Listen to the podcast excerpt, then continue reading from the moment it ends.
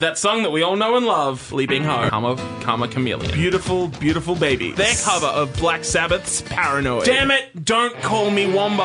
How much more big could these songs be?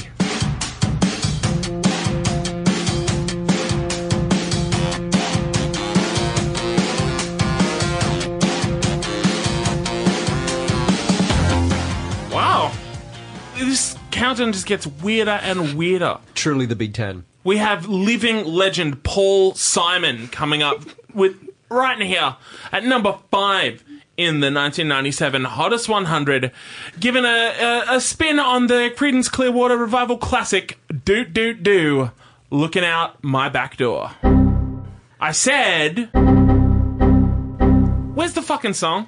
Yeah, well, that's kind of the whole thing about this one. Number 5, Pauline Pantsdown, Backdoor Man. Really what we're talking about here is not just a song. We're talking about a real moment for the Hottest 100. And a cultural phenomenon, if you will. And a real moment for Triple J as a whole. So, this is a song by artist Pauline Pantsdown, also known as Simon Hunt, an Australian satirist, and at one point a Senate candidate, who actually at that point had legally changed the name to Pauline Pantsdown by deed poll. So that's how it would appear on the actual ballot, which is great. Great little bit of background on that. Prior to parodying Pauline Hanson as Pauline Pantsdown, he'd successfully lobbied the Office of Film and Literature Classification to remove homosexuality from its list of adult themes. So he's a really, really great activist. Even 100%, now, like super, 100%. Really, really good.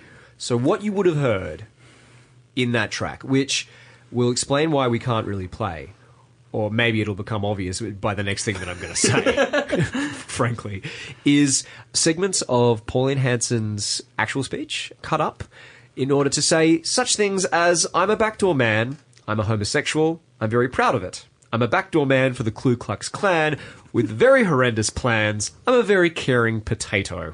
Very good. This was layered over, I guess, kind of like a folk kind of disco beat or whatever. Funnily enough, the song that it samples was also sampled by the hit Will Smith song Men in Black. So when you listen to it, it sounds like you're listening to Men in Black with Pauline Hanson kind of over the top of it. Which does raise the question, what that stand for? It stands for a lot. Backdoor Man. Stood for a lot. So, BDM. So the story goes that this was a promotional single. It was to promote a lip-sync performance that Pauline Pantsdown was doing. In drag. In drag as Pauline Hanson. For our international listeners, Google Pauline Hanson. I guess do some research yourself. We can't give you everything. I refuse. So it was released as a single to promote this kind of party. Picked up by Triple J, then played, then became the most requested song that Triple J had. It went absolutely gangbusters, as evidenced by the fact that it's number 5, 2 spots ahead of Radiohead's Paranoid Android. It was played almost hourly. Yeah. But only for about 9 days. Then, in came the lawyers. Pauline Hanson got word of this whole thing, and there was huge court proceedings where the song was actually ruled to be defamatory. And this was appealed, and then it was ruled again to still be defamatory. There's a lot of stories that have been purported that, again, like, and this is just hearsay and rumor, but there's been some people who said, like, the judge has said in private conversations that they were in a hurry that day and they just wanted to make a ruling and kind of get it out of the way. I'm not saying one way or another about that whole thing. Love legal systems though, hey. They're just top notch. They just work for everybody. Yeah. If the punk fan has logged on. Yeah, if there's any chance that kind of story could even conceivably be true, we must have a great legal system.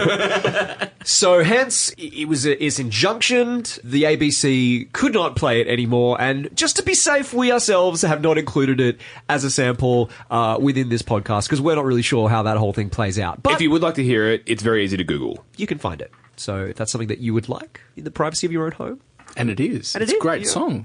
Yeah. Let's just get that out of the way. Well, can't say either way, to be honest. Yeah. I hate to... I've heard. Allegedly. Yeah. Allegedly, it's a great song. Allegedly, it's quite funny and pretty good satire. Like, the great legal loophole where if you say allegedly, you can say anything you want. I've seen some TV before. The other thing to note is that after this, and this is a song that you can hear far more freely, it's a lot easier to get hold of, is that Pantsdown released a sequel to this after the injunction known as I Don't Like It. I Don't Like It. Which is a direct response to this track and the whole story of it going forward. It's amazing. Was that in the next Hot 100? I'm almost certain it is. Because I was far more familiar with that than this. Definitely. Yeah, because that was the much bigger hit. I think this couldn't become a hit because it works better as like a pop song. As a song. Yeah. Knowing that... allegedly. Is it Greg Hunt was his name? Simon Hunt. But a good name, like the initial name, Shunt, very good. Shunter. But... When the Shunster released it, like knowing that old Shuntles was a drag queen,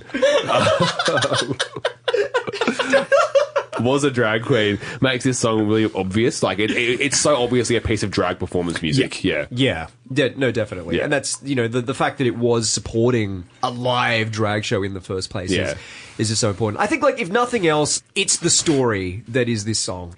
It's similar in the same way that not in the sense that it's similar in an obvious way, but like how the first Hot 100, the first winner 100%. Being asshole, like that as a story is fucking funny and good. And the fact that like a song in the top 5 got injunction and they couldn't play it on the day of the Hot 100, but people still voted it in and it got to number 5 is extremely good. Beat Paranoid Andrew.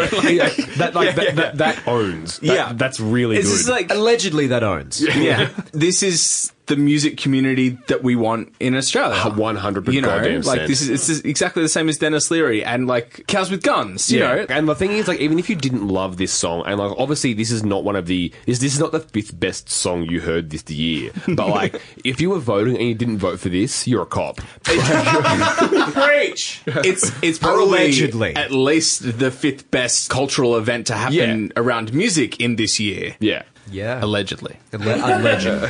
Yeah. Well, what else is there really to say? You can't really review the song, can you? Yeah. Because it's really irrelevant. It's about the political statement, man. Yeah. It's exactly about the political statement, and that's why people were allegedly... so into it. So alleged people. In the first part, so-called people. Yeah. Hearsay. Yeah, exactly. So we'll talk about old Shuntles soon. Shunty Brewster. Trying to think of other ones that I can use. I don't know. Shunty Bruce is the apex. Are you kidding me? The hits just keep coming and they do not stop coming, my friends. I didn't even realise this, but the great Van Halen. Van Halen have made it into the Hottest 100. They are in at number 4 with a classical take on a Rolling Stones classic, Symphony for the Devil.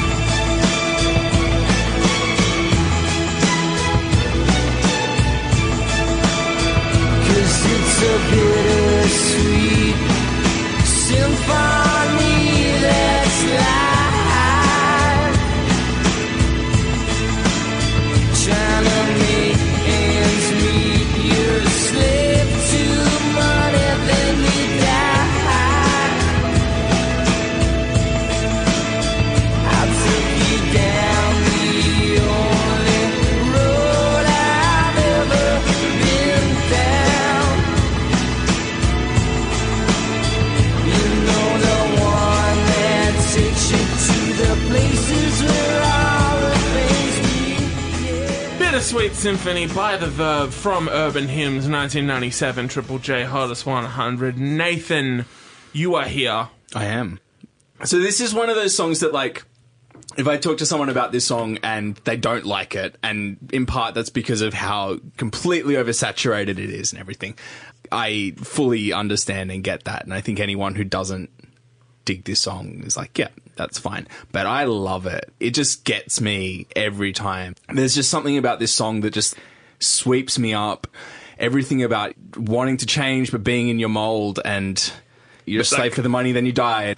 But also I think we've talked about so much Britpop over the last few seasons. Pulp, we've talked about Oasis and Blur, and connecting that to the political reality, particularly for young people in Britain at the time, is so important, like having their rights stripped away, lack of housing affordability, very few job prospects, not something we can relate to, but it's so important to connecting it to that music.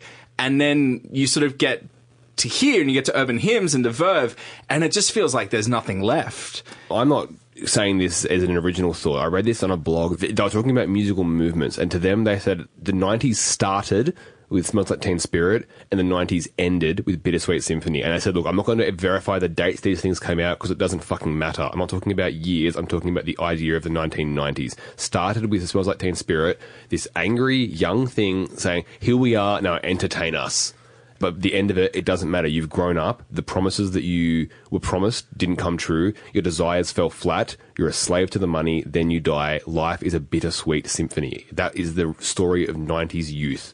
This person went on to say, and if you had a strong connection to a song after that in the 2000s when there was internet accessibility with music, you're entitled to your opinion, but that doesn't matter anymore because before the internet made accessibility of music so much broader, these two songs, at least for this writer, and I'm inclined to agree, is they were cultural movements that were promoted on mainstream radio and on mainstream television, and that's why it's important because now you can get your music from anywhere, but before that, everybody was hearing Smells Like Teen Spirit, and that exemplified an idea about youth. And then years later, all those things you wanted didn't come true. It's a bittersweet symphony, and I think that's incredibly articulate. And I think that's a really beautiful way, and it changed the way I interpret the song. I really like the song. I'm with you. It is overplayed, and it is oversaturated, and it is overly saccharine, but it is beautiful. As somebody who is...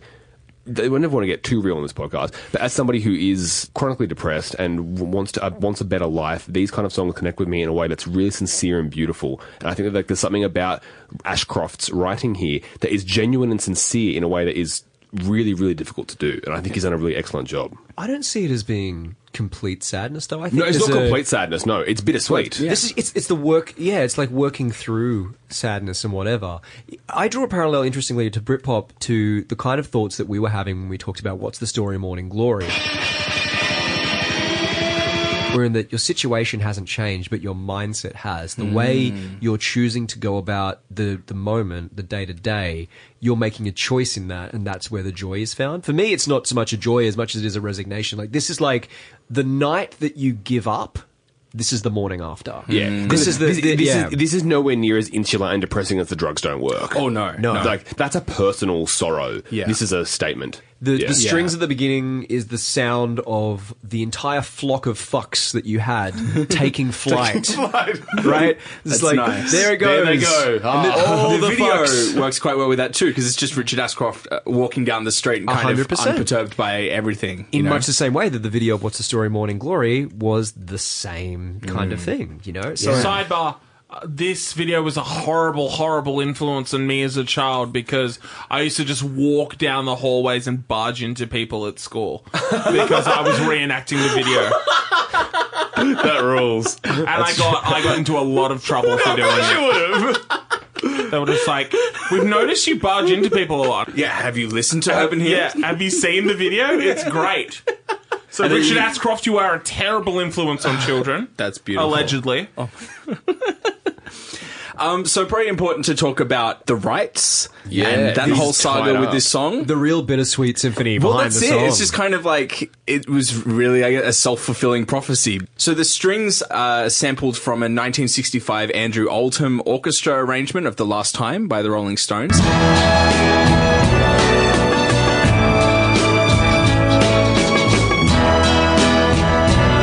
Which was licensed to The Verve. But then, and this is where I'm definitely putting my bias into the story, and other people would have probably a different interpretation.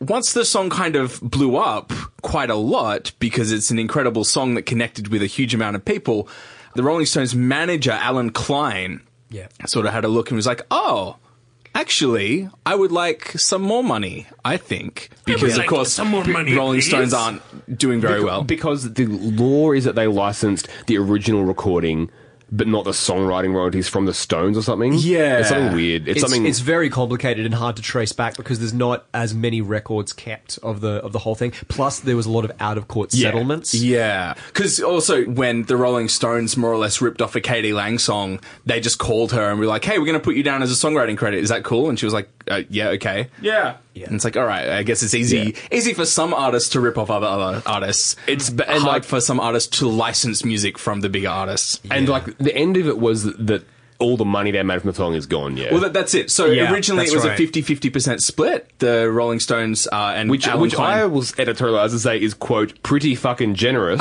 They sued the Verve, took them to court. The judge threw out that arrangement and gave 100% of the royalties to the Rolling Stones and Andrew Oldham. This legal system is just fucking gangbusters. It's just so good, right? Man, it's just hit after hit. If you have money, the law's awesome. Slight correction on that. It was the original lawsuit was Alan Klein, as you said, the manager of the Rolling Stones. But in 99, Andrew Oldham had his own lawsuit. He was the arranger for the orchestral version that was used, but he didn't see anything from it. So he came in and tried to dip in later as well. Money.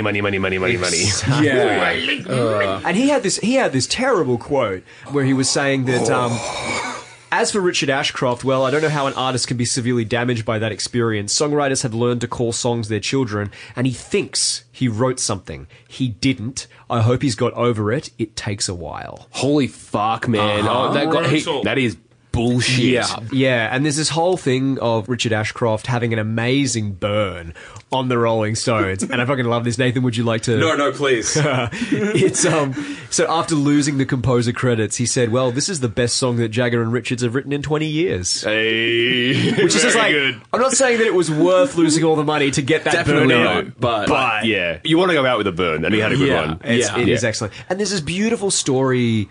Because it's worth pointing out at this point that a lot of even the original intro strings, while based on Oldham's thing, they were original. Like, Ashcroft came up with those. And, of course, all the lyrics, all the vocal melodies, it was only those six notes... It's not super noteworthy. Like, you listen to it and then listen to it the last time. You're not like, oh, my God. The string arrangement was definitely used as the basis for writing the song, but there's a lot written that isn't that. There's a lot here that is just purely Ashcroft and the Verve. And, like, he performed it live, stripped back, out of necessity. And I'm a million different people from one day. You know? And then he actually was, like, musing after he performed it, going like, hey... Ultimately, take away the dressing, take away the strings, take away the sample. There's an actual song there. That's sad in its way, man. Isn't it beautiful in a way? Yeah. Bittersweet, if you will. Yeah. But that's it. It's just like... in its own... sick, sad way, and in a way that I was saying it encapsulates the end of the 90s, it couldn't have been a more appropriate song to happen to. That's it. When you're a kid, you have these ideas that, like, sure, maybe there's some fat cats in the music industry, but that's cool, you know, but it's like, no. This, it's a broken system, it's like everything else. It's a business. Yeah. It's a business, and it's there to serve the people at the top, and that's it. And it's sad. But beautiful song. Yeah. Oh, yeah, obviously. This is part of 90s culture. For lack of a better phrase, you know, this song is universal. You can play this at any fucking bar in any country, in any part of the world, and everyone will know it. Everyone will know the words. Everyone will know every last little bit. And assistance from a string arrangement or not, this song has that quality, and you can't take that away from them. This song is such a huge part of people's lives.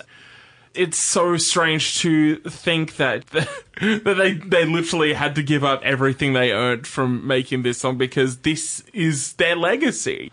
And I reckon that's probably influenced why Richard Ashcroft is seen as such a nasty, bitter human being to this very day. I would be. Yeah. Yeah.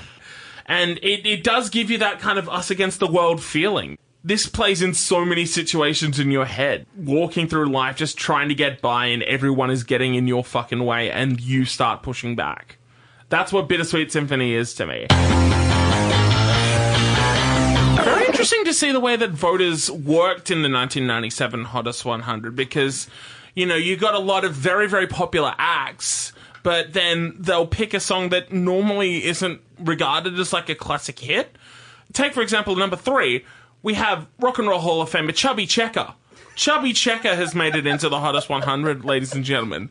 But it's not any of his classic singles. It's certainly not The Twist. It says here that's a B-side. It's called Butt Fucking. I get knocked down, but I get up again. You're never gonna keep me down. I get knocked down, but I get up again.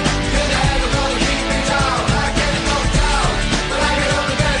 You're never gonna keep me down. I get knocked down, but I get up again. You're never gonna keep me down. This in the night away. This in the night away. He drinks a whiskey drink, he drinks a vodka drink, he drinks a lager drink, he drinks a cider drink. He sings the songs that remind him of the good times. He sings the songs that remind him of the best times. Oh, Danny boy, Danny boy. I get knocked down, but I get up again. You're never gonna keep me down. I get knocked down, but I get up again. You're never gonna keep me down. Chumbawamba, tub thumping, getting knocked down, etc. Number 3. 1997 Hottest 100. Andrew David takes a whiskey drink, I do. Takes a vodka drink, on occasion. Drinks a lager drink, yes. Makes a cider drink. Yeah, but yeah, I have, yes. Sings songs that remind you of the good times. Yeah. Sings songs that remind you of the best times. Yeah. Oh, Daddy Boy. I think you qualified. Yeah, that passes the checklist. Yeah, Tub Thumping. This is one of the most inescapable songs of the 90s, isn't it? Yeah. Everybody fucking knows this song. You could say that about literally every song we've talked about. Before we even talk about the song, I'm sure some people know the weird story of Chumbawamba, but it's worth recounting because they were one of the most fiercely political anarcho-punk bands of the late 80s, early 90s. They were influenced by Public Image Limited, The Fall, and most specifically Crass. To exist as a band, as a political statement, their first record is called Pictures of Starving Children Sell Records, and it's a shot at Bob Geldof and all Live Aid things for their overly saccharine use of like market and like that. So they came out balls to the wall with politics at the forefront. After that, they went on to release albums under pseudonyms like Jesus Christ Limited and make albums of illegally gotten samples. Like they were, their politics extended into the actual composition of the music. They were a fascinating band. They also incorporated pop music as they went on into the kind of mid-90s, and then they somehow got signed to a major label, and then they released this song, which...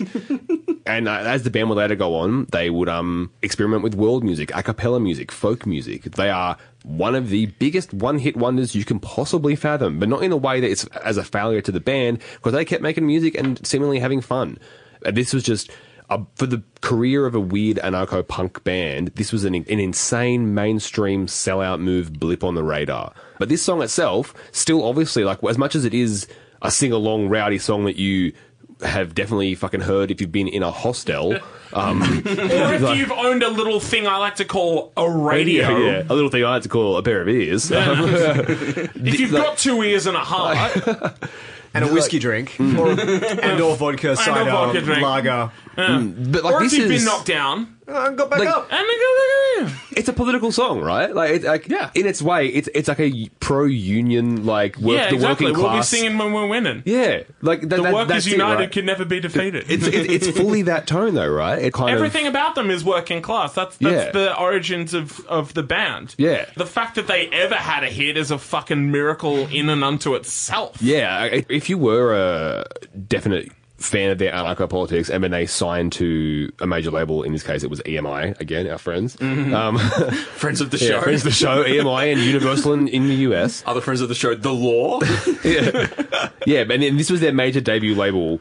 Look, as he says on this song, the lead songwriter, Duncan Bruce, says, it's not our most political or best song, but it brought us back together. The song is about us, as a class and as a band. The beauty of it is we had no idea how big it would be.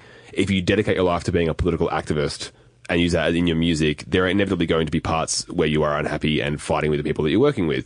And then they wrote this song, happened to be a huge fucking hit.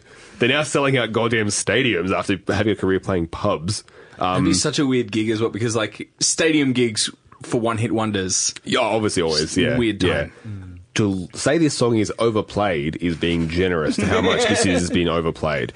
But like, as a piece of songwriting, I fucking get it. It's fun. Like, it's embracing. It's like this downtrodden working class person, and you're like, yeah, as Deej verified with me, I have consumed liquid beverages in my life. Some of them have been alcoholic, and it's fun to be rowdy, allegedly.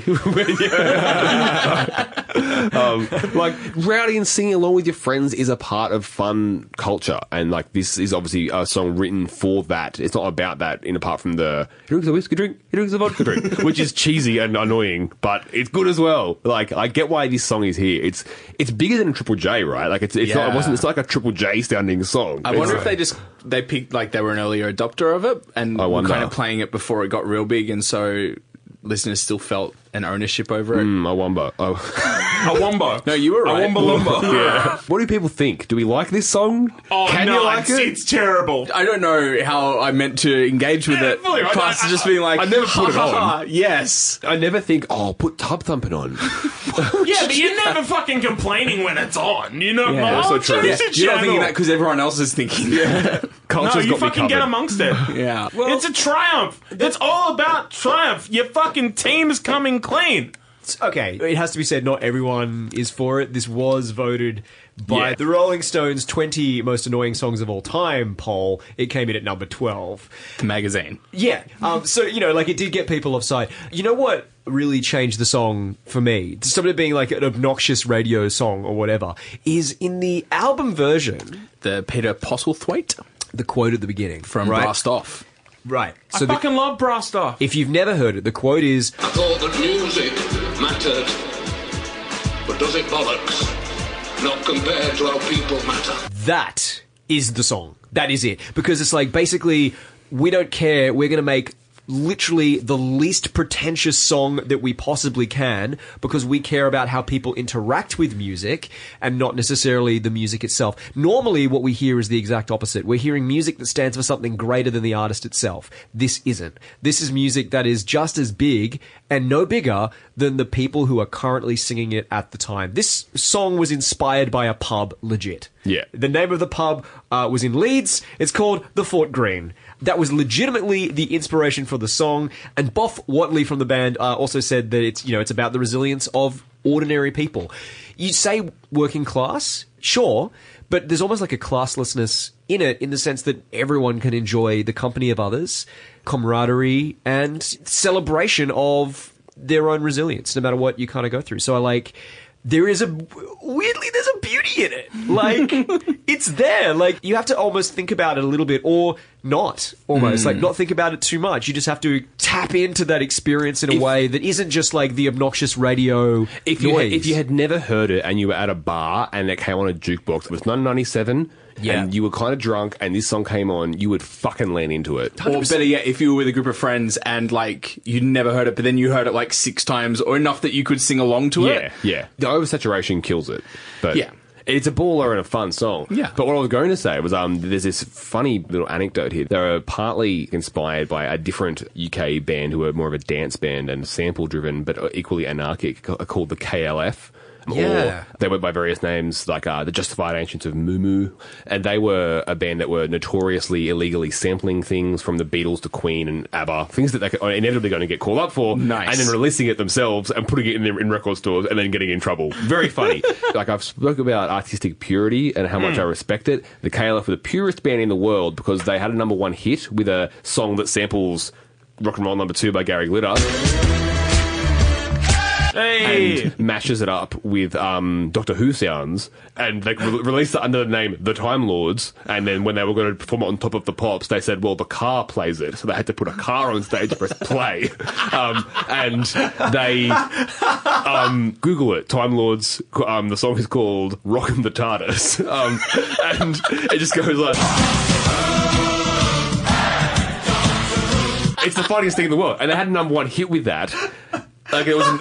Oh, England is broken. And then they wrote and released a book by the KLF, the manual, how to have a number 1 hit the easy way. And told you step by step how to have a number 1 hit. And there's a photo before this song came out of Chumbawamba reading that book. Wow. Yeah, that's beautiful. Yeah. Later on, the KLF, because I have to tell my favourite anecdote from the history of music, when they all the money they got from their entire career when they broke up and refused to reform ever, they wanted to give it to, like, when there was the new wave of young British artists were coming out doing, like, this confronting kind of experimental work. When they were going to announce the best one of that, the KLF then announced that they were going to give money to the worst artist in Britain, and they picked the person who would an hour later be awarded the best artist in Britain. And they said, like, and then she's like, well, I'd take the money, I guess. And then, like, wow. What do you do in that situation? And then later on, all the money they made from their entire KLF career, they had £1 million, and then they went out to into an island somewhere and burned it. They just burned all the money they made, which was £1 million, and then they released that as a film called The K Foundation Burn £1 Million, and that's the end of their career. Wow. They are purer than you can dream of, and they kind of inspired this hit. Because I'm never going to get a chance to talk about them. Yeah. So, yeah. I'm glad you did, though. Yeah. Remix episode. I also think it's interesting just looking at the band while this song was happening and it was so popular, because they were still trying to really live their politics or whatever, yeah, while being like a number 1 band or a number 1 EMI band. Yeah, exactly. There's like Nutter was quoted in Melody Maker saying, "Nothing can change the fact that we like it when cops get killed." Oh, obviously, especially in Britain, where the tabloid press loves outrage, yeah, got in a lot of trouble, but didn't even back down. They commented by saying, if you're working class, they won't protect you. When you hear about them, it's in the context of them abusing people. We don't have a party when cops die. You know we don't. And it's like, that's huge. But then also, like, they sold the song to General Motors for an ad, and donated all the money from that to an environmental campaign against General Motors, which is super interesting and, like, awesome. But then at the end of the day, I kind of think 20 years on, we still have that song as a pop song. And General Motors can still use it in ads. Yeah, yeah. It's kind of like, I can't help but feel that it's just like, you know, once again, it's just the industry swallowing you up despite your best efforts to try and change the system from within, because it just doesn't really work like that. Mm. Also, I forgot to say before when we were talking about Bittersweet Symphony, but it makes me mad, so I'd like to say it now. The Rolling Stones manager who ripped them off so badly, Alan Klein, kind of jumped on the fact that Richard Ashcroft hated his music being used in advertising and sold the song to heaps of ads like Nike and stuff. Which is just like, God, villainous. What a cock. Man, that's just... Andrew's there just taking notes. It's just like, right, this is how you be a villain. I'm into it. That is villainous. It's like, just an absolute scum move. Anyway, this song is incredible, and an incredible thing to have happened. Yeah, this song is beyond critical, like, discussion to a certain degree. Obviously. Yeah. My notes might be incorrect on this one. No. Well, they've been accurate so far. I know. I've never led you guys astray in the past. But it's telling me this song is by Oasis. So they have made it back into the charts somehow, some way. What's the pronunciation on this? I think it's... Woo! Woo!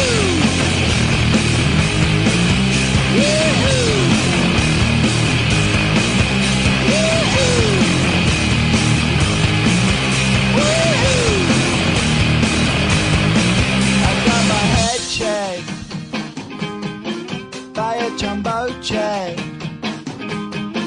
It wasn't easy, but nothing is. No. Woo-hoo! When I feel heavy metal, woo-hoo! And I feel that I need, oh, woo-hoo!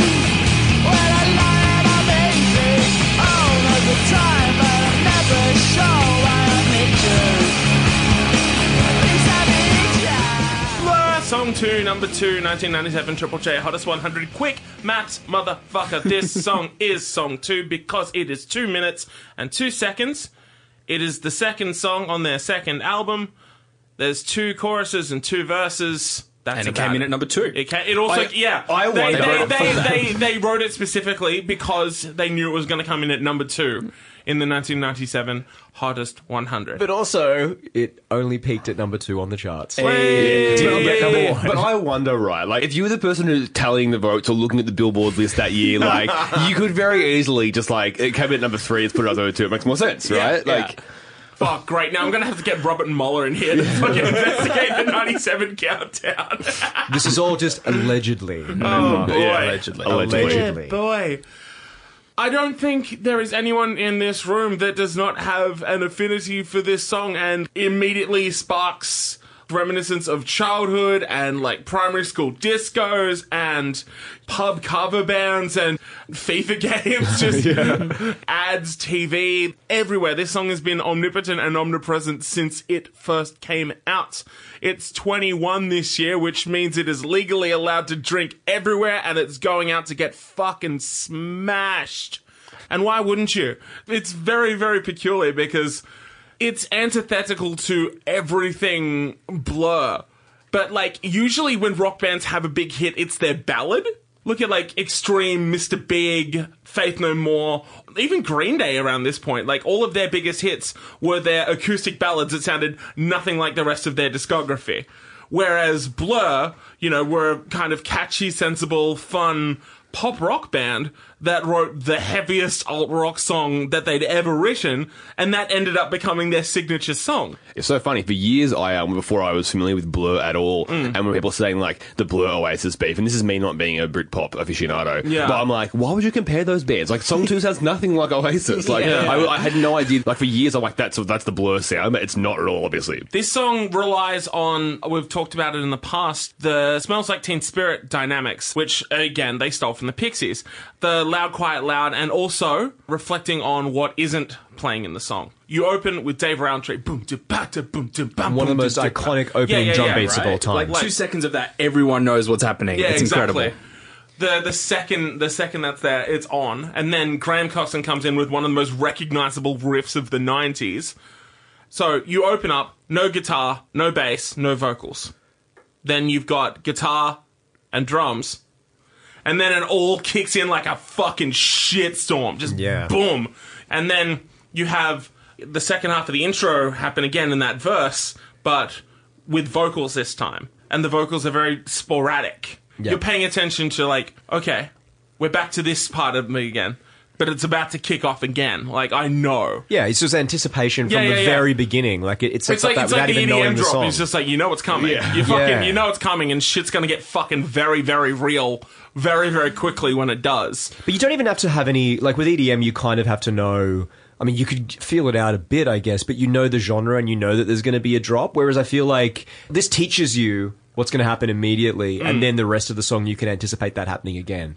Which just is because awesome. It's the same riff, like the loud and quiet parts is the same thing is happening. When it drops back, you're not out of this big thing. You still have the really heavy moment lingering, and you know it's just a step away again. True, it's like an echo. Yeah, totally. Yeah, this is what you're left with. I think it's interesting that you brought up Smells Like Teen Spirit as a comparison point, because many people think that this song was written as a parody of grunge. That's like a rumor. That. Yeah, I can see that. It doesn't make sense, really, and like there's no evidence from the band that is the case. Apparently, making good on my thing that I said way at the beginning of the countdown, talking about songs being spontaneous, this is the ultimate example of that. This is like Blur, in their own words, like being hungover as hell from whatever they did the night before, getting in the studio and just coming up with this, and realizing that they had something there. And apparently it was based on the kind of stuff that they used to jam out when they first started as a band. So they just went back to their just having fun, and they went, oh, actually, that's kind of good. We've accidentally wrote a major hit. And then they were this like... this jumbo jet line is really going to speak to people. Yeah. Apparently, what proceeded from that was them kind of being heaps anxious that they hadn't done enough. Because it was just there. Like, they did the track, and they were like, oh, but normally we have to work so much harder on songs. Should we... And it's like just them doing something and going like, no, it was better before. Like, yeah, I can imagine not fiddling with it. But yeah, I can't see any evidence that it was a grunge parody. And it'd be a bit passe, like this many years later. Exactly. Like, we're coming after grunge. That's the main thing. It's just kind of like you've already... Like Weird Al did it in 98. It's just like, dude, what are you doing? Kurt's dead. Yeah, it would be a bit... Oasis, now we're coming after Nirvana. Well, hey! Exactly. Oh, man. One of the main things that I remember about this song is... how much it is, you know, for better and for worse, associated with fucking lads, man. The fucking lads get around this fucking song. And I have never seen that more embodied than when I saw Blur live in 2015 at the Sydney Entertainment Centre. Dave Rowntree kicks off the drums, everyone is going fucking bunter, and then fucking ringleader, Damon Albarn, he starts a chant that goes over the top of the beat. So boom, boom, boom, boom, boom, boom, boom. Here we fucking go! Here we fucking go! Hey, fucking go! And I'm like, yes! This is sick! People were going so fucking crazy. One dude in the stands, like up in the seats, was so excited that he fucking leapt over the top of the fucking barrier where the seats were to jump into the fucking crowd. Huge. I was like, fucking right, dude. Go fucking hard, son. You have paid the babysitter in full. This is your fucking night, Dad. It is fully one of those songs that, like, encouraged that kind of, like... primordial, like, reptile brain where you're like, you have to... Yeah, exactly, like Tub Thumping. Yeah, like, you have to... No one is left standing by the time those two songs are played back-to-back in the barbecue. Oh, and they're gearing up for number one. The biggest one of them all. But, like, it is, it's such a physical track, right? Like, it's never something that I think to myself, oh, I'm dying to hear song two. I've never put it on. Because everybody knows it intimately as it is. But, like, whether or not you like it is kind of beside the point because it works exactly how it should work. It's an incredibly well-done song. Mm. It is good. Like, it's an adrenaline shot. Yeah. Yeah, exactly. Yeah. It's pure distilled energy transmitted via audio. It's always been the car ad song for me. Of course, of course. Just like we've had a few car ad songs come through. When I think of car ad songs, I think of this one. I think there's probably one particular car ad that I ended up seeing like a lot as a kid or whatever. Like, the opening riff is like a distance shot of a car on a mountain, and then it does the woohoo, and it cuts up real close of the car, so I'm pulling a mad turn. Yeah, like, exactly. So I don't even, you know, talking about discos and stuff, I don't really have a memory of it outside of cars. That kind of thing. And like, fairly... you know, as a teenager or whatever, connecting the dots, like you said, we're like, all right, that's Blur. Oh, and they sound like this? Well, this was the first song that I ever heard from Blur. Yeah, fully. So I didn't really have a sense of what Blur were. In fact, but I always had the chronology completely asked backwards. I thought that Blur's self-titled was their first album, just because I thought, like... It's self-titled. kind of. That's classic. But yeah, I mean, you know, like the simple, heavy song... And then, you know, you could look at songs like Parklife and very easily connect them to later kind of indie rock. In the country. Yeah, 100%. I love that song. But it makes sense that, like, if this was, like you said, Adam, them going back to their roots in terms of how they just jammed out. Because it is obviously a jammed out song, right? Like, the fact that you could just have a chorus and go, woohoo! And then the lyrics are so nonsensical. Like, they're clearly just kind of thrown together and be like, you know what? That'll do. Like, that's what this song needs. I remember a mate of mine when I was a kid... got his dad or someone gave him a crew cut and he really fucking hated it, and this song came out then and we used to tease him relentlessly by saying I got my head shaved, and he hated it. So I think of that when I hear this song as well. Sorry, Sam. Wait, is there a second line to the teasing? No, it was fucking 9. Can I quickly bring up a completely nonsensical mondegreen that I think maybe people my age might sympathise with? I got my head shaved by a jumbo jet. Didn't think it was that. Didn't think it was, you know, real words. Thought it was someone named Ichimboche. I got my head shaved by Ichimboche. You're talking about the mask that gives you invincibility in Crash Bandicoot. What have I got? Really? No. Oh. Just kind of sounds like it. It was a thing I didn't know. But so, like, I don't think I knew the lyrics until, like, maybe a year ago, maybe. Because why would I ever know the lyrics to this? You can basically just make like phonetic noises at this song. And it gets you there. But that gets you there. That's the thing, right? Dude, so physical that just like vowels are enough. Huge. Huge and true. It's crazy thinking about this top 10. And a top 10 with Paranoid Android, one of the kind of most heady, complex and heady songs to do well in the 90s. We have like, also, you know, Leaving Home, which is such like a simple...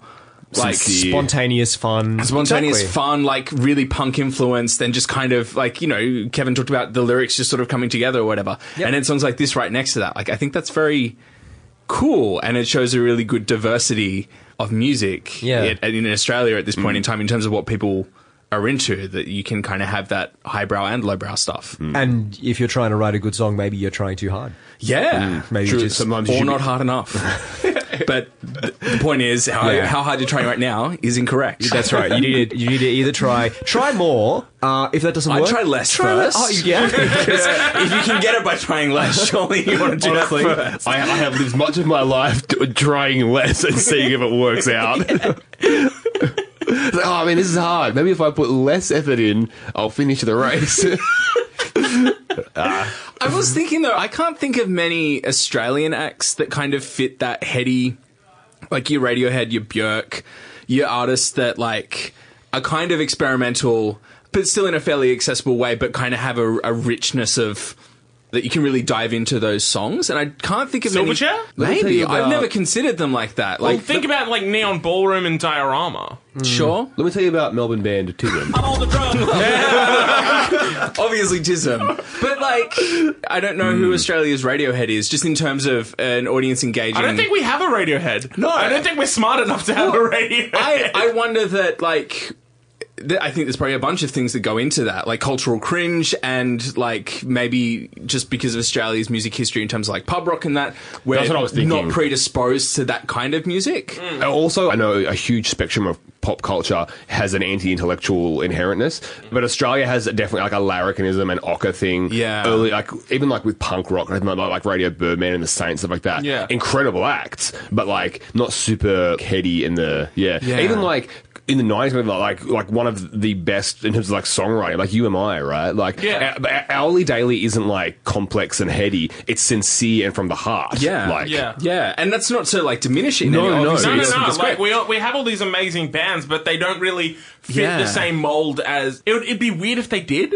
Yeah, you know? Totally. Like, I can't imagine Australia having a Radiohead that is, like, on that level. Yeah. We have acts that sound like Radiohead, as shit, but they are not. And we have some really good experimental acts, like Nico Nico comes to mind. Yeah. Like, even Marcus Wale, like, I think there's a lot going on in his music, but it doesn't approach the same level of success. I wonder as well if it's not, like, obviously because they're foreign, but Björk and Radiohead, by the time they get to, like, the music gets to Australia, it's already kind of signed off by a lot of, like, critical consensus as good, important music. Mm.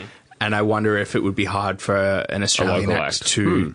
You know, just that thing that, like, maybe Australians need other people to say something's good before we like it, if it's that kind of thing. I don't know. Listeners, if you do know this answer, please hit us up. Because if you're, like, screaming at the headphones, or maybe you're listening on a fucking speaker, that'd be weird. Yeah. Could be in a car. Yeah, I guess. Listen to podcasts in a car. I don't know. They've separated the tracks out, and they've got a separate speaker for all of our voices, with little cutouts of our heads above each one. I would love someone to do a Zyreca version of this podcast. Yeah. Yeah, but maybe you know there's, like, dude, why aren't you talking about fucking whoever? Tell us, because I want to hear this. I mean, like, specifically from the 90s, or do you think just anywhere along the line? Okay. I'm going to bring down the intellectual discussion just to wrap this up and mention that back in January, I saw Papa Roach. They covered this, and it was fucking awesome. Yeah! Okay. It was fucking sick. Bug Daddy. Second best song of the night. I'm sorry, Bug Daddy? Bug Daddy. Papa Roach, yeah. Quick maths. Quick maths. I can't believe this. 99 songs down, 1 to go, and it is a deep cut, but for somehow, some way, this has made it into the ether, into the history of Australian music. At number 1, we have a track from the late, great Gough Whitlam. Now, interestingly, this is the second ever Australian number one, but this also holds a different record with the longest song title in the history of the Hottest 100. What is that title, David? The song title is... Well, may we say God save the Queen, because nothing will save the Governor-General. The proclamation which you have just heard read by the Governor-General's official secretary was countersigned by Malcolm Fraser, who will undoubtedly go down in Australian history from Remembrance Day 1975 as Kerr's Kerr. They won't silence the outskirts of Parliament House, even if the insides have been silenced for the next few weeks. Maintain your rage and enthusiasm for the campaign, for the election now to be held, and until polling day. The big one. A letter to you on a cassette, 'cause we don't write anymore. Gotta make it up quickly. There's people asleep on the second floor. There's no aphrodisiac like loneliness. Truth, beauty, and a picture of you.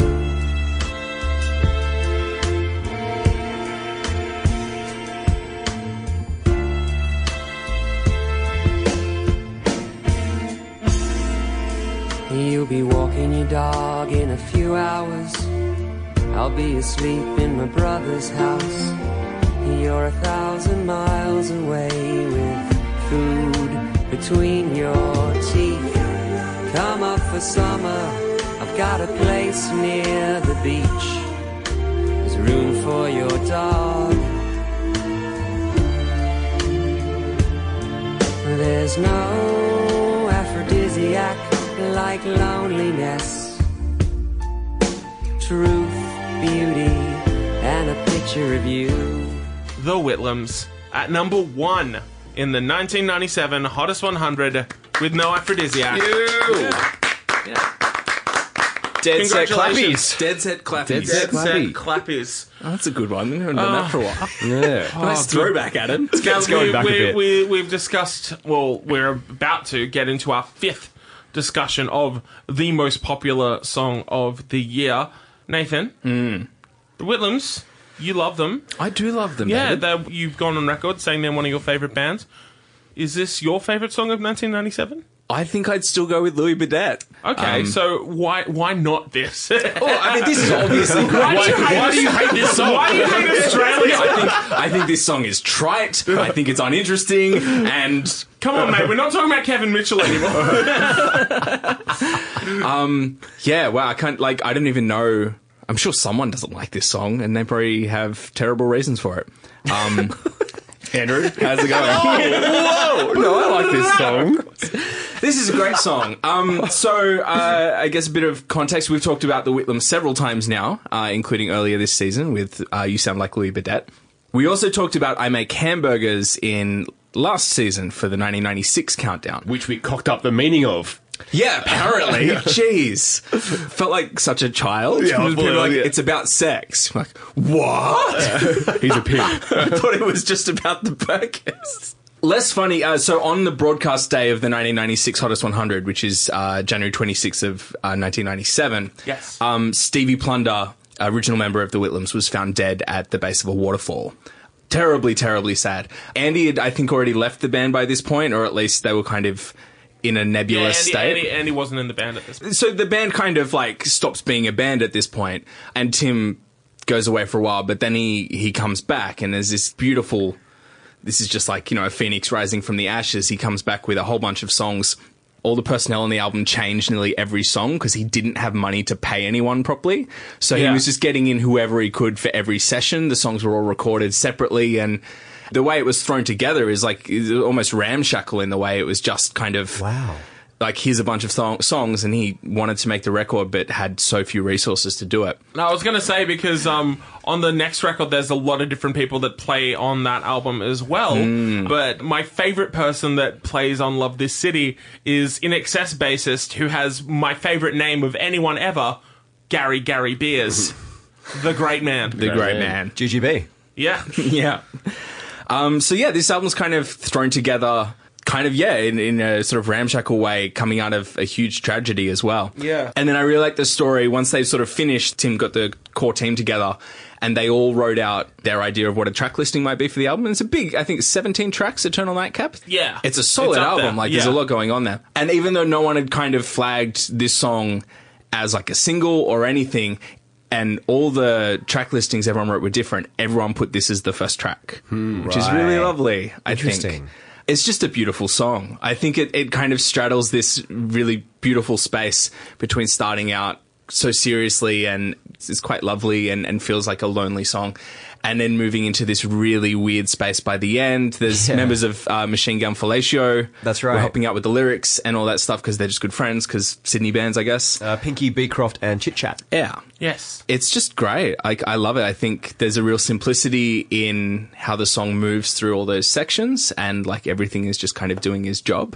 And Tim is just a great songwriter and a great singer. And even though this is like not the characterful song that Louis Baudet is, there's still so much character in it right from the start. Those details about you're 1,000 miles away with food between your teeth. It's just so fucking human. It's one of like, in terms of this countdown, and it's very, in its way, it's suitable that it is number one, because the one thing that we've spoken about in the 90s is like sincerity and irony and the clashes between those and how songwriters have responded to that. And this, the Whitlams do both really fucking well. And this, like again, like it's kind of playful by the end, but like this, it's so human and sincere. And even just saying there's no aphrodisiac like loneliness, it's a sickeningly human, beautiful thing, right? I do prefer Louis Baudet as well because I think it's more fun or whatever. Well, it's obviously more fun. It's not fun.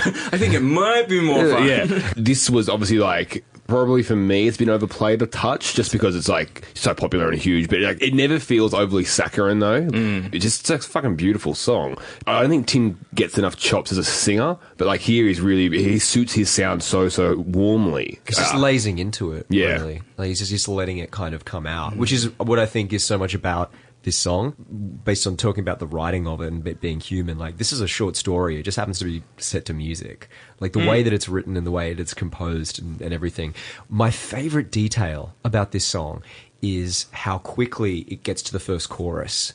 And he says, like, we don't write anymore. We've got to make it up quickly. To me, it's like this guy has just spent, like, the evening feeling shitty and longing after this person. He's downed a couple of glasses of wine and he's come up with this line. And he has to let this person know that. And he doesn't actually have the rest of the letter yet, or the rest of the thing that he wants to say to them ready yet. He doesn't have it ready yet, but he knows that bit, so he gets to it straight away. Oh, that's beautiful. And then the rest he just kind of makes it up as he goes along, to the point where he gets to the end and it's just classifieds. Weird classifieds that he's found. And like, originally I didn't like it. Like, I was so on board with the song, talking about imagining being together and all that really connected stuff between one person and another. And then it gets to the classifieds bit and I'm just kind of like, this is just a bit silly. But I've seen come to really love it because it's other people's loneliness presented in this really absurd light. And even the fact that you could imagine this character reading through the classifieds trying to find someone in lieu of this other person that he really wants to spend time with, and only coming up with this like these weird, bizarre descriptions of what people are looking for, but they're looking for that earnestly. Yeah. And it's just kind of like, you know, it's an Eleanor Rigby, All the Lonely People kind of moment. Like, look at the weird things that loneliness makes us seek. Yeah, look at the weird ways we behave. Yeah, like the suck on my finger after you've had some nice wine or whatever. Yeah. Exactly. Yeah. You know, look at the way that we are so desperate to be with one another and whatever. It's so weird that this got number one, though. Don't you think? You reckon? It's hugely appealing. I reckon at the time, people would have just been like, wait, really? And then with a bit of space and a bit of time to reflect, it's just like, you know what? This deserved that. You know, I mean, like, we can look at it and go easily, oh, of course this is number one. Yeah. Because like, we have the 2020 hindsight, but like, it's weird for the time. I think at first it might have been a bit of a surprise, but I think people, you know, came to realize the importance of this song and the emotional weight of this song. And like, it's weird that something could be so uniquely specific and yet people empathize and relate to it. You know, there's a real sense of, yeah, I've been in this position. Like, not specifically down to the bone. Maybe they were walking with their cat in a few hours or some shit. You know? Sleeping at their sister's house. Yeah. But, like, you know what I mean? Like, Tim has always had that way of telling stories that are very directly about him and his own life and his own stories. and yet they are universal enough to be able to picture yourself in them. And I think that reflects on Eternal Nightcap as a whole. I think this is a record about grief and about death and about friendship and about loving the people in your life even when they disappoint you and when they let you down. And as directly personal as this is a record for Tim, you also get so much out of those stories and you kind of sense yourself within them. On my first album, there's a song called In Love With This Girl and With Her Town as well, which is named after a lyric from Melbourne, which is on this album. I took inspiration from that song, like, in one tiny little way and, you know, turned it into something completely different. And I reckon a bunch of songwriters have done the same with so many Whitlam songs. Mm. We can look at them as, you know, they're a bit naff, they're a bit cheesy, you know, they're so earnest.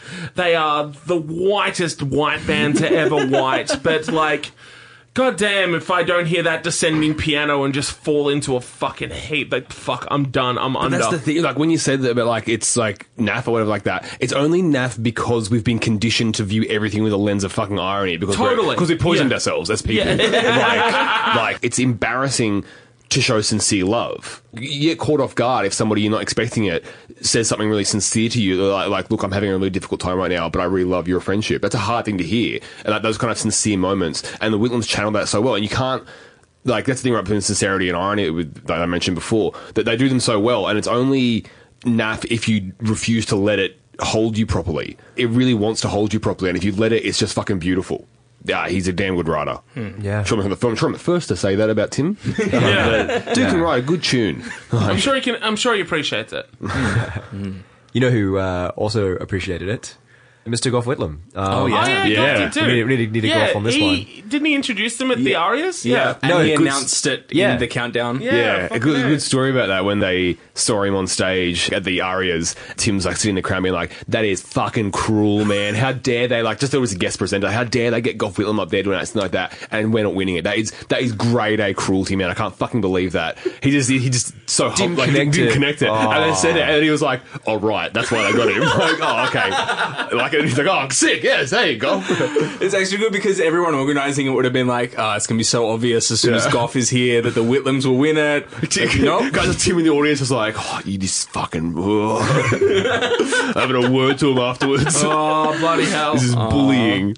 Yeah, very beautiful. And they became, like, good friends, which is really nice. Yeah, I'm just not really humble brave, but I did get to meet Gough Whitlam once, and he was a very humble man and a giant. He's, like, taller than me, and I'm, like, 6'4". And very funny.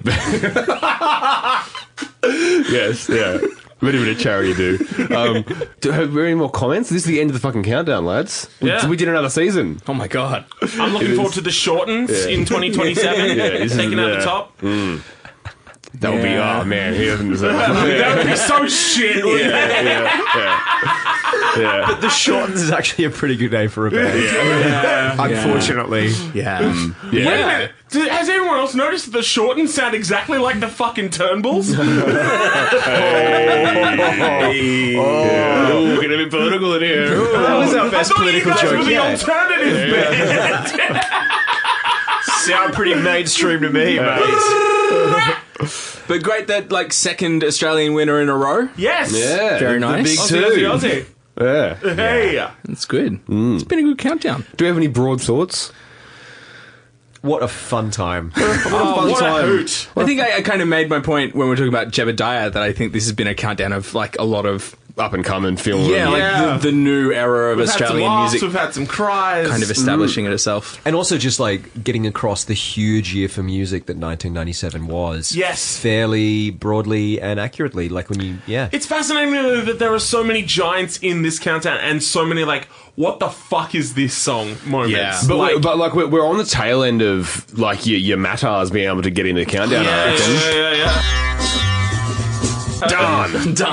Making the hottest 100 less weird. Yeah, it gets less weird from here. But there are some banging tunes in the next year. Oh man, next year's huge. I will say, like, a lot of people, you know, when we started this season was just like, oh, I can't wait for 97, that's my favourite countdown.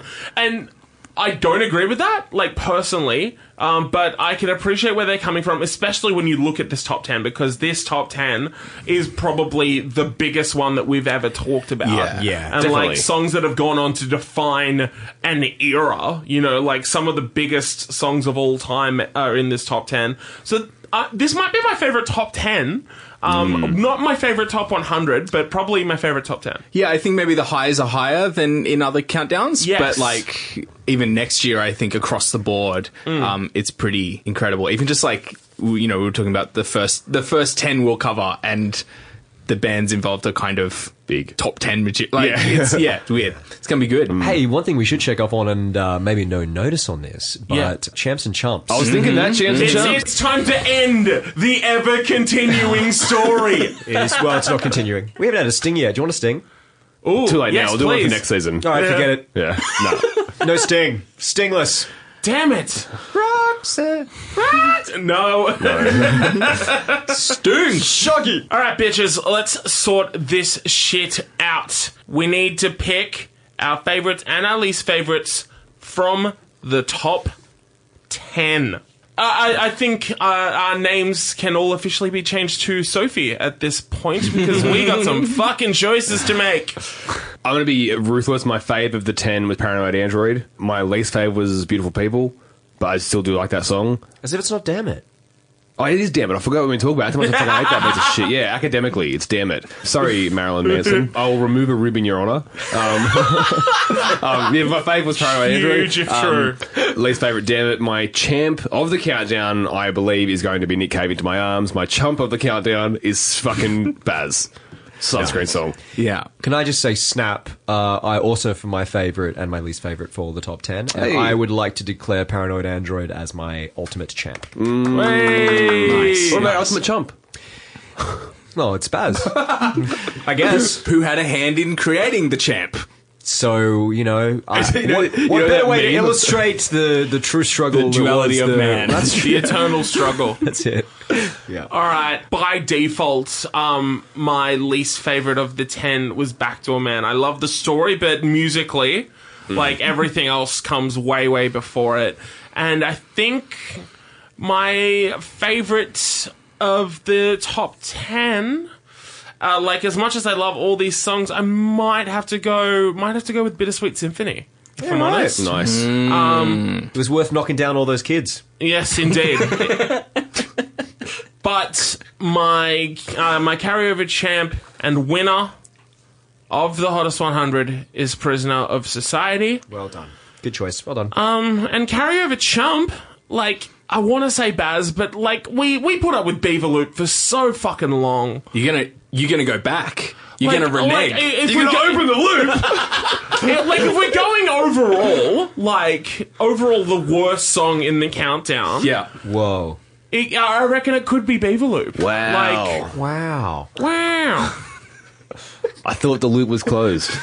Yeah. I think I'll say my favorite of top 10 is Paranoid Android. It's very hard to pick over even No Aphrodis. Yeah, I don't know. It's like, it's difficult. For many reasons, but I'm just going to go with that. But my champ will remain Louis Baudet. Academically, my least favourite is Beautiful People, but the chump, far and away, will remain Baz. Yeah. Hey! So that's that for the 10. And that's that for the 100. That's that for the 100. The big hundo. Season 5, baby. Season 500 songs down. 500 songs. Plus the remix episode. I can't do the math for that. Plus the 100 that we talked about in the... That's true. That's true. Crimbo. I'm pretty sure our 100th episode was recent, but we missed it. Yeah, and stay tuned for the 1,000th episode. We'll probably forget that too. Yeah. Oh, boy. Before we get out of here, let's just do our own credits. I want to give a massive thank you to FBI Radio for having us, as always. Absolute legends. Couldn't be a better station in Sydney. If you wanted to support FBI as well, there's ways to do that. Check them out on the web as well. Definitely worth doing it. Easy and cheap. Yeah, absolutely. Cheap. You win heaps of free tickets to stuff. It's great. It's sick. FBIRadio.com. Thanks to everyone that contributed to to our remix episode. Thanks to everyone that has been supporting the podcast, leaving us reviews, all that good stuff, you know, getting amongst the discourse. Yeah. It's been very much appreciated. Big thanks to Kevin Mitchell for being a part of the podcast as well and having a chat with our boy A-Bunch. It was very fucking cool of you. Really appreciate it. It was really cool. And yeah, we would like to dedicate this season to two alums of the Hottest 100 that are sadly no longer with us, Dolores O'Riordan from the Cranberries and Grant Fell from Headless Chickens, who sadly both passed away this year. And I would like to extend my thanks to the three gentlemen in front of me for once again going along with my crazy idea. We're in too deep now. Some 41 style. Couldn't be happier, David. Thank you for hosting with your handsome ways. And listeners as well, sincerely. Yeah. Do leave us a review. Yes!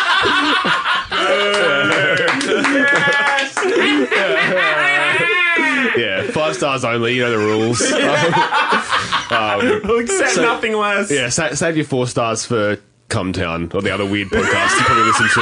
What? It's a podcast. Oh, God. Yeah, it's a real podcast. Yeah. Look it up, man. All right, well, in the interim between Season 5 and Season 6, we're all going on holidays to the Bahamas. So I'm going to grow as a person. Yes, we are really going to grow, and we are going to get some serious suntans. So, guys, the bus is waiting outside, so let's get the fuck out of here, and let's go to our holiday destination. There is a bus outside the window. I fucking called that shit. Oh, my God. On behalf of Mr. Adam Buncher. See ya. Mr. Andrew McDonald. Catch you on the forum. Mr. Nathan Harrison. Thanks. My name is David James Young. Everything is good for you. Peace out, motherfucker.